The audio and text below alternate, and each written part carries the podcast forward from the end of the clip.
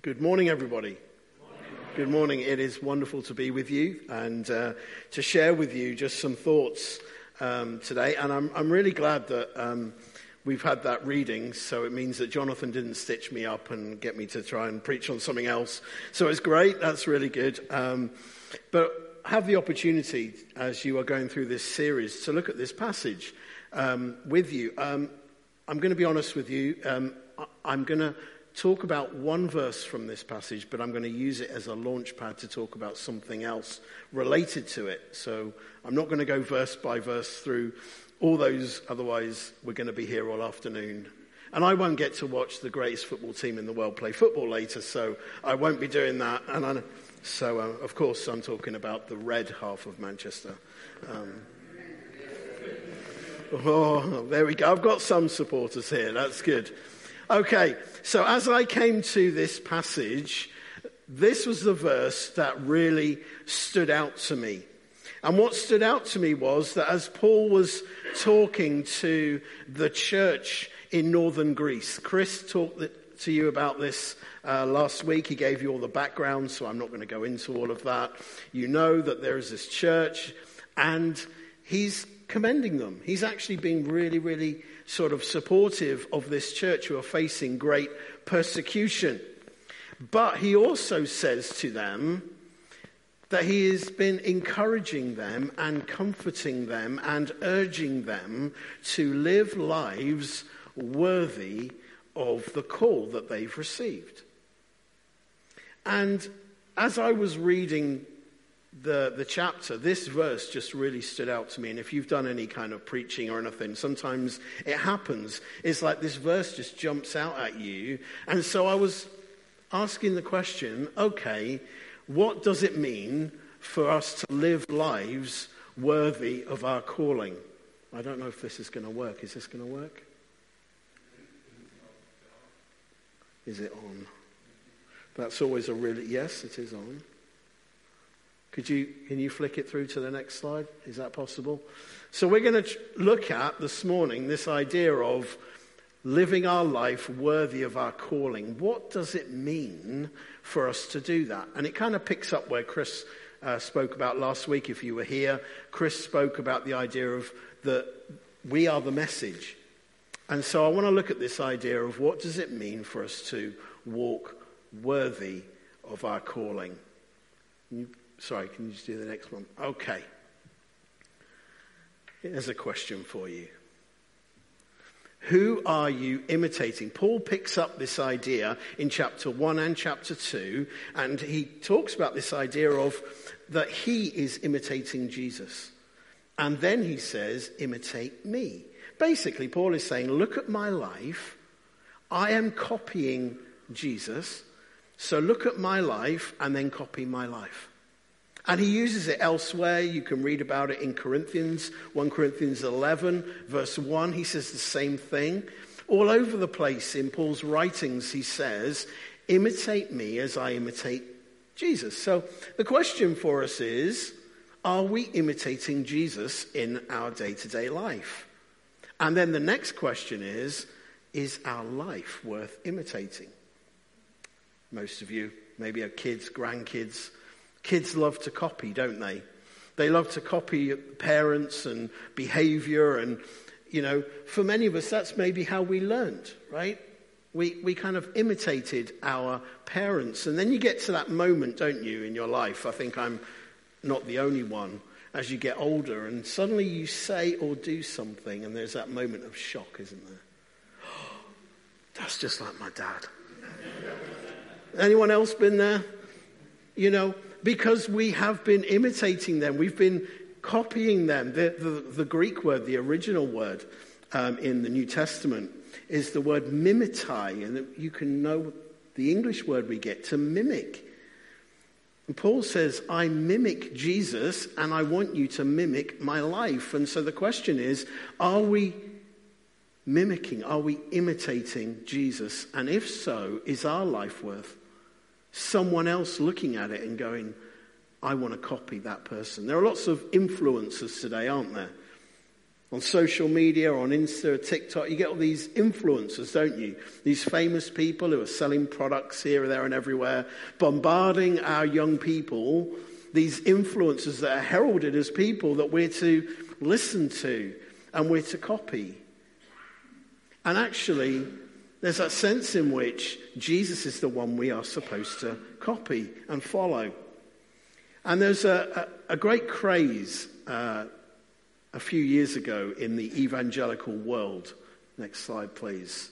And everyone was wearing one of the. Anyone wear one of these? Did anyone wear one? These rubber band with a, uh, some letters on it. WWJD. What does it stand for? What would Jesus do? Okay, a great reminder. A great reminder as you're living out your faith in the context of your own story, and you come to a situation and you kind of look down and go, oh, what would Jesus do in this situation? How would Jesus act? With the hope that you would mimic or copy that behavior. Do you see how that works? Um, my question is always where it says, What would Jesus do? I always think, Well, I'd like to know what did Jesus do so that I can copy him.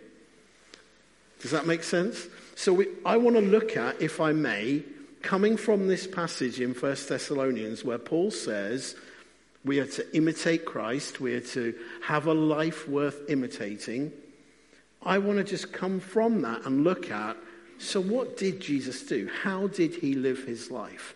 And in John's Gospel, we're told at the beginning of John's Gospel that Jesus was full of grace and truth. He operated in his life in 100% grace and 100% truth 100% of the time. I don't know about you, but that's pretty amazing, right?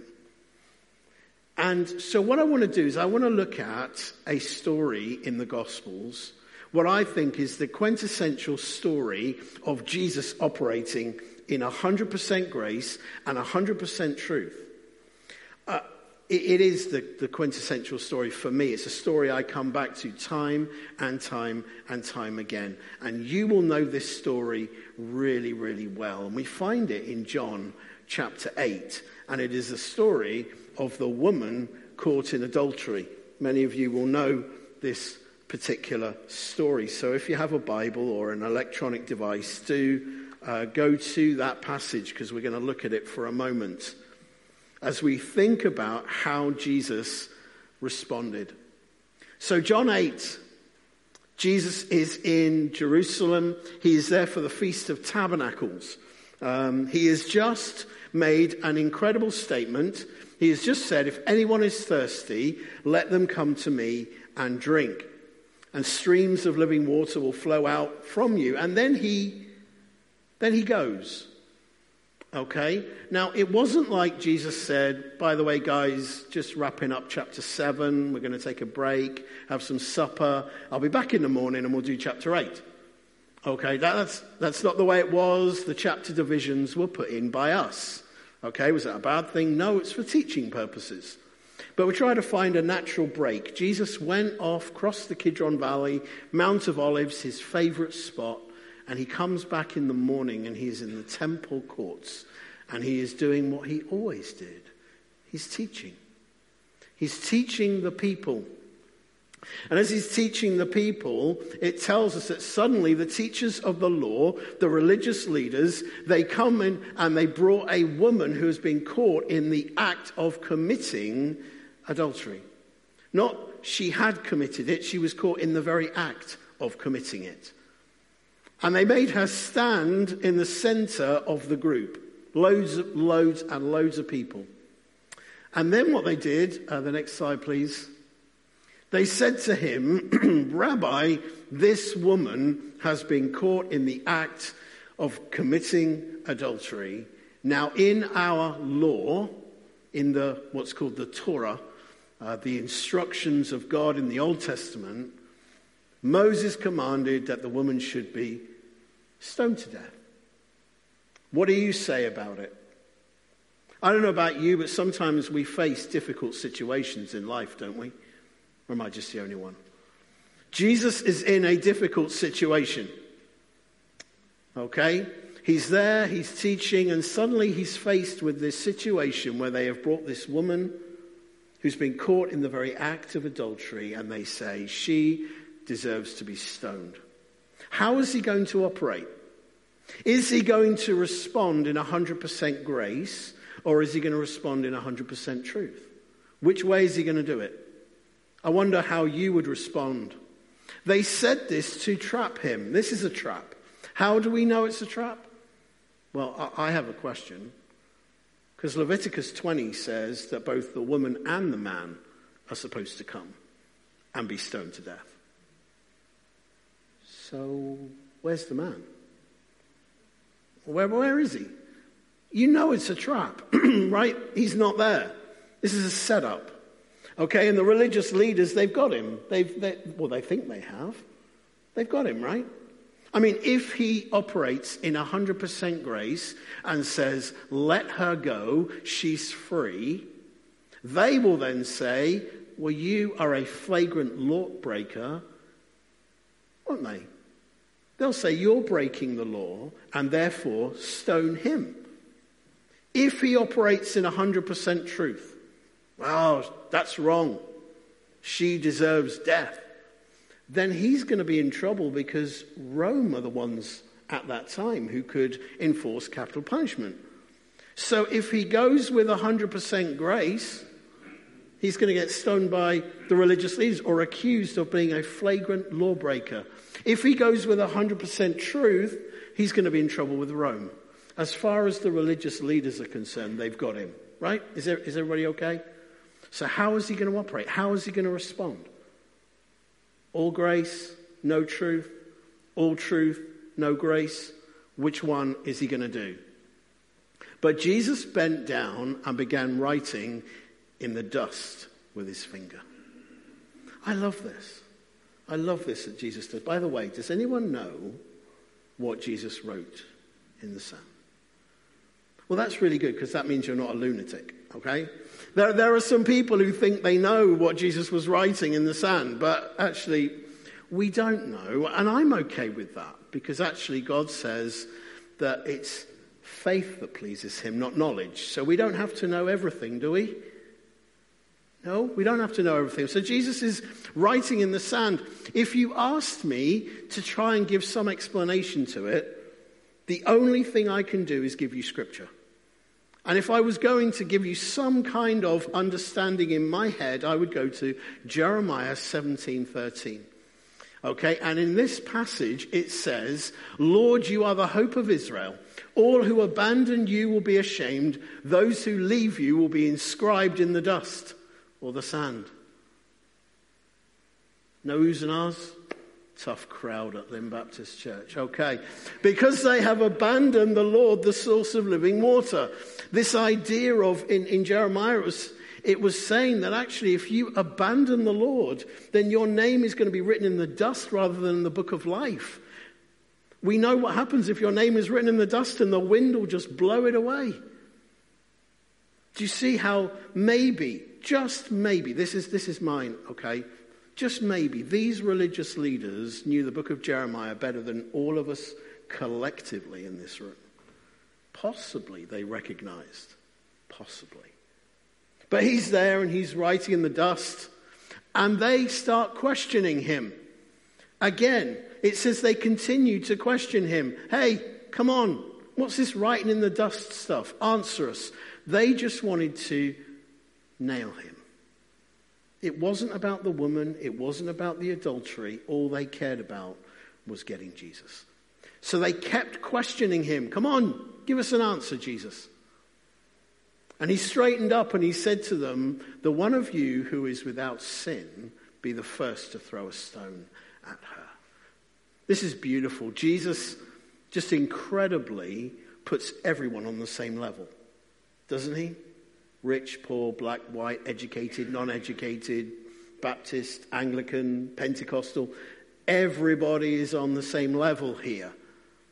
Jesus is saying, You who are without sin, cast the first stone. He's saying, We are all guilty. And in a sense, this woman has been caught but everybody else is still sinful, aren't they? You know, ah, people have said to me, oh, well, I've never got points on my license. And I'm like, well, how many times have you been over the speed limit? It's just the fact that you haven't been caught, right? And, and that's what Jesus is saying.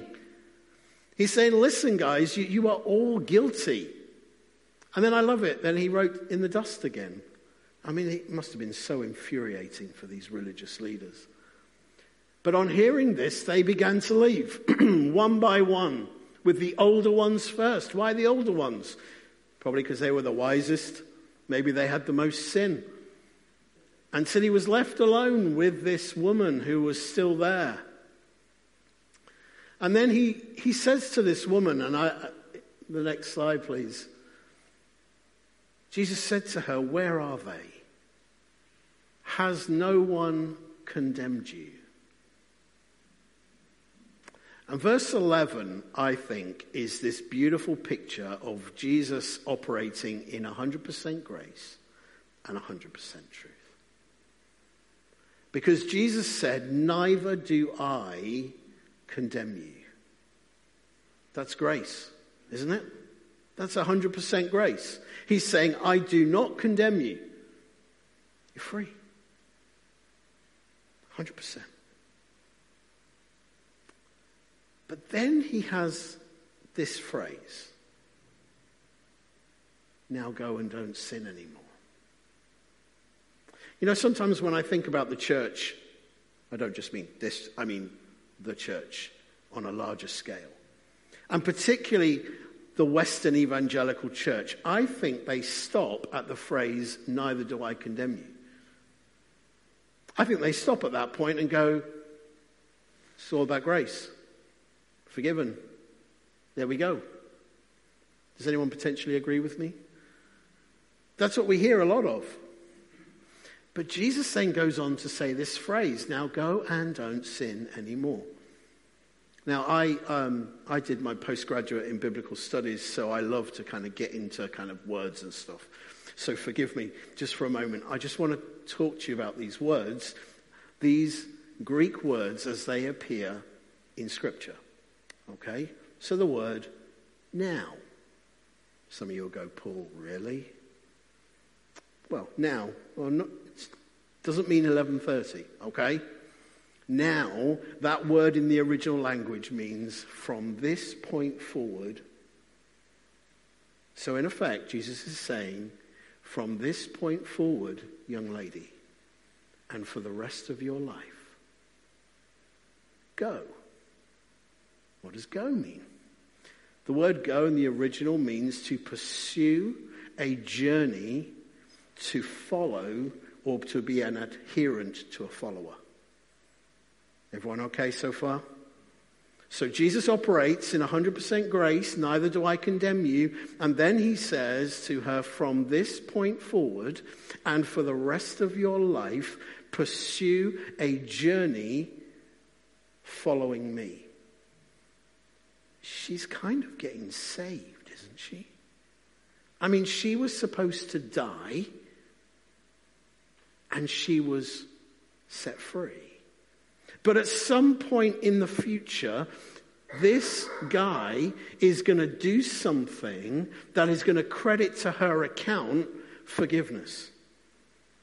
Do you see that? She's kind of getting saved. That grace but also now, she is to go forward for the rest of her life, pursuing a journey with God, and don't sin. In the Greek, that simply means do not depart from the ways of God. So you get the phrase? That's what he's saying to her. He doesn't just say, now go and get on with the rest of your life. You've been saved. Off you go and do what you like. He says to her, I don't condemn you, 100% grace, but he also gives the other side of 100% truth that says, for the rest of your life, young lady, follow me, pursue me with everything that you have. Does that make sense? Do you see how that works together? And uh, I, I just really love this story. I love it with the fact that she, you know, she's been in a tough spot. She can't necessarily go on with the rest of her life as though nothing had happened. This is Jerusalem. It's, it's not that big, by the way, in the first century. It's not that big. There's maybe 200,000 people who live there, but really, the community wise, it's not big. Do you think no one's going to know what she's done? Do you think her husband won't know? Do you think her kids won't know? Do you think her relatives won't know? Everybody's going to know. It's kind of like she's living in Lynn, you know? Everyone's going to know. Everyone's going to know. All the gossip, everyone's going to know. But in some way,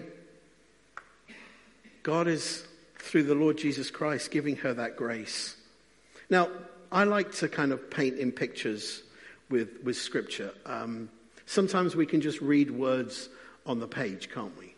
I often talk to my church about um, seeing the Bible not just in standard definition, but seeing it in ultra HD. Some of you got a nice TV, you know.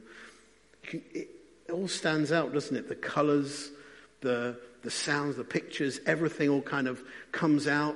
And I kind of see the Bible in that way. And when I think of this story, I, in my head, I kind of paint a, a little picture that's going on.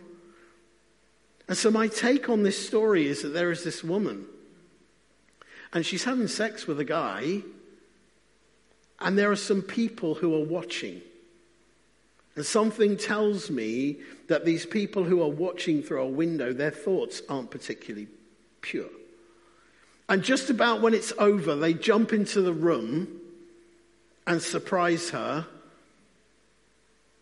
I don't, I don't know whether they let her get dressed. I don't think they gave her much time to clean up because all they wanted to do was grab her and take her to Jesus because it was all about him. They wanted to trap him. And so they grab her and they pull her through the streets to the temple courts, which were full of people, and they throw her on the floor. And I think at this point, I think she is hysterical. This is 2,000 years ago in Jerusalem. It's a first century Jewish culture. Her life is over. I think she's crying. I think there's mucus coming out of her nose. I, th- I don't think she can see that well. Put yourself in that situation where your life uh, is over. She's going to die and she knows it. And they throw her on the floor in front of some stranger and they say, this woman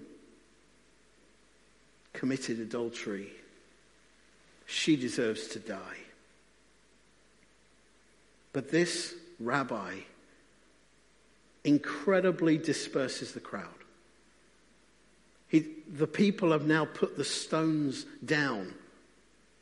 And he says to this woman, Where are those who are accusing you? Where are they? And I think she's still got the tears, and I think she's still a mess.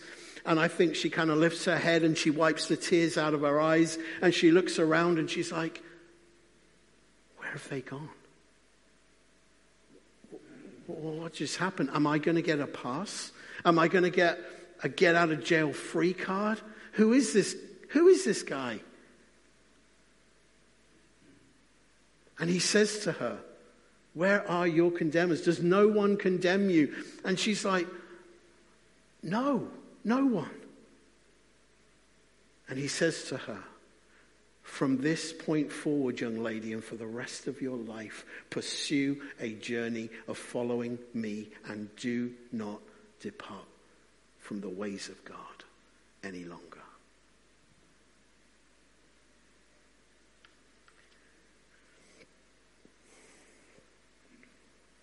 Jesus was operating in 100% grace and 100% truth. In my head, it's not in the text, but in my head, I kind of think as he's talking to her, as he forgives her, by some grace, he's going to help her husband forgive her. He's going to help her kids forgive her. She's no longer going to be known as the whore of Jerusalem, but she's going to be known as a good mum who made a mistake. And I think that many years from now, if she responds to that call, maybe she's at the sink washing up and tears are falling from her eyes. And she falls on her knees and she just says, How can I ever thank you? I don't know all the stories in this room, but we all face incredible challenges in our lives. We're imperfect, aren't we? We've all received forgiveness, so it's really important that we pay it forward. As hard as it might be for us to operate in grace and truth. And all that pain and all that betrayal and all that sorrow for me is the hammer and chisel that God is using for the imperfect stones that are being prepared for his heavenly temple. Some of you might say, Oh, Paul, I, I, I haven't committed adultery. But you know, in, in the original language, there is a metaphor with adultery which also relates to spiritual adultery, faith less to God. I guess the question is have any of us ever committed adultery, spiritual adultery? I think we have. And we need his forgiveness. And as we sang this morning, the importance of that forgiveness that we receive. Jesus operated in 100% grace and 100% truth. If we only operate in one, if we operate in all grace and no truth, it's deceptive and will lead to licentiousness. We can do what we like. If we operate in all truth but no grace, it's destructive and leads to hopelessness. We are to be 100% graceful and 100% truthful. Now, some of you will say, but Paul, only Jesus can do that, right? And you'd be right. Yet, this is the goal that we are to aim for. This is what we are to work towards. Didn't the Apostle Paul say that? Do you remember the Apostle Paul? No? Hopefully, you remember the Apostle Paul. In the book of Philippians, he says, I press on to take hold of that for which Christ Jesus has taken hold of me. He says, I press on to, to reach the goal. Did you know that when Paul said that, he'd been walking with the Lord 10 years since the Damascus Road experience? If the Apostle Paul, who wrote half the New Testament, could say, I haven't arrived yet, I'm guessing we could say the same thing. We haven't arrived yet because we're imperfect people and we're going to mess up and, and, and we're going to act like idiots. Or am I the only one? But when, when we do, friends, let's be real with people. Nobody's perfect. We all make mistakes. How many of you have lost it? How many of you lost it this morning on the way to church? How many of you are going to lose it this afternoon? I'll try not to lose it when my team's losing. Um, we're imperfect. We're imperfect, aren't we? But the church, doesn't it, doesn't it portray sometimes that we, we've got it all together? Does the church do that? They tell you about their dreams and visions and they tell you how close to God they are. Really? How close are you? Do you operate in 100% grace and 100% truth 100% of the time? Not even close. Only Jesus can pull that off, but we are called to imitate him. And through God's grace and his power, and through the Holy Spirit, we are being changed from glory to glory. And I will not stop, and I pray that you do not stop until you're finished, until you close your eyes for that final time. So, what do we do? Sing a hymn and go to lunch? I mean, what do we do? Well, I suggest as we sang right before I spoke, you didn't know I was going to speak on this, so I thank you for that choice of song. I think we need to come to the cross. Because at the cross, it is where you will find the fullness of God's grace and the fullness of God's truth. It is at the cross where God's love provided what His holiness demanded. It is at the cross where justice and peace have kissed each other and judgment and mercy have embraced. Lynn Baptist Church, go to the cross as often as you can. Surrender yourselves to His will and be led by the Holy Spirit to live a life for God. Paul says, imitate me as I imitate Christ. Will you imitate Christ? Is your life worth imitating? I wonder if the musicians would come back and uh, before we sing, um, just just invite you if you if you're able to, if you wish, whether you would stand, and I just want to pray for you. So if if you're able to, would you would you stand? And maybe if you just want to hold your hold your hands out as though you're going to receive a gift. And let me pray for you. Heavenly Father, we thank you for this morning. We thank you for your word. Heavenly Father, you have forgiven us.